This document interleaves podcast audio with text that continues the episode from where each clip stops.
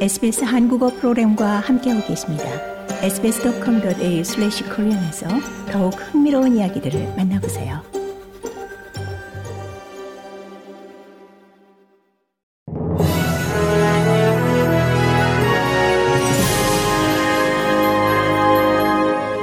(2024년 2월 19일) 월요일 아침에 SBS 한국어 간추린 주요 뉴스입니다.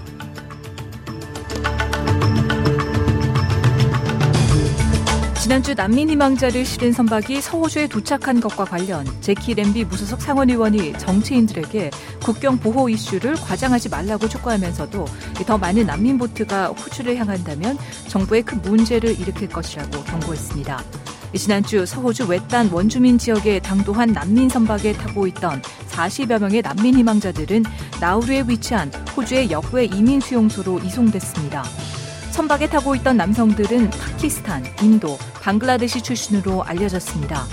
이번 일과 관련 피터 더튼 연방 야당 당수는 호주의 국경 작전이 알바니지 정부 하에서 약해졌다고 비판한 뒤 더튼 야당 당수와 알바니지 연방 총리는 거친 말들을 주고받았습니다.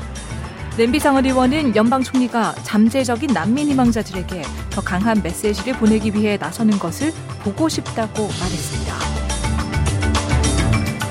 호주인들이 알바니지 정부의 3단계 소득세 감세에 대한 새로운 변화를 광범위하게 지지하고 있다는 새로운 여론조사가 발표됐지만 이 정책에 대해 더 많은 지지를 얻는 것에는 실패했습니다. 알바니지 정부의 소득세 변경은 자유당 연립의 기존 계획에 비해 84%가 더 많은 혜택을 받게 될 것으로 보입니다.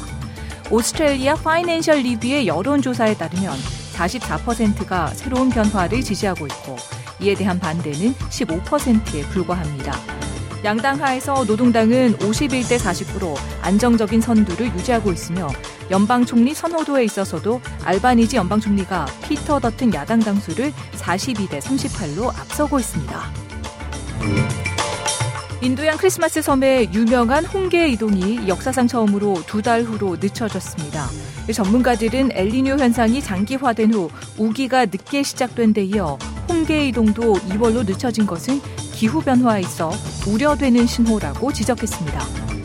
매년 12월 암깨는 호주의 외딴 지역인 크리스마스 섬을 건너 바다에 10만 개의 알을 낳는데 보통 우기의 첫 번째 비에 맞춰 이런 일이 일어납니다. 호주 국립공원의 위협종 코오디네이터인 브랜든 티어넌 씨는 올해는 강우가 부족해 산란이 두 달 더 늦어졌다고 설명하며 암개가 12월에 이동을 시작했지만 실수를 깨닫고 되돌아왔다고 말했습니다. 고국에서는 강원도 태백 강원관광대학교가 신입생 모집에 어려움을 겪다가 결국 이달 말 스스로 문을 닫기로 했습니다.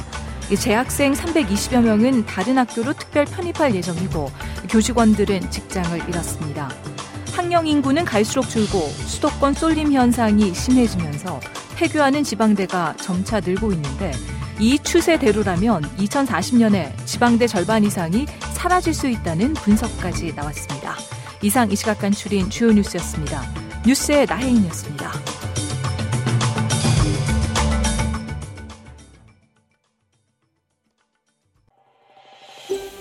더 많은 이야기가 궁금하신가요?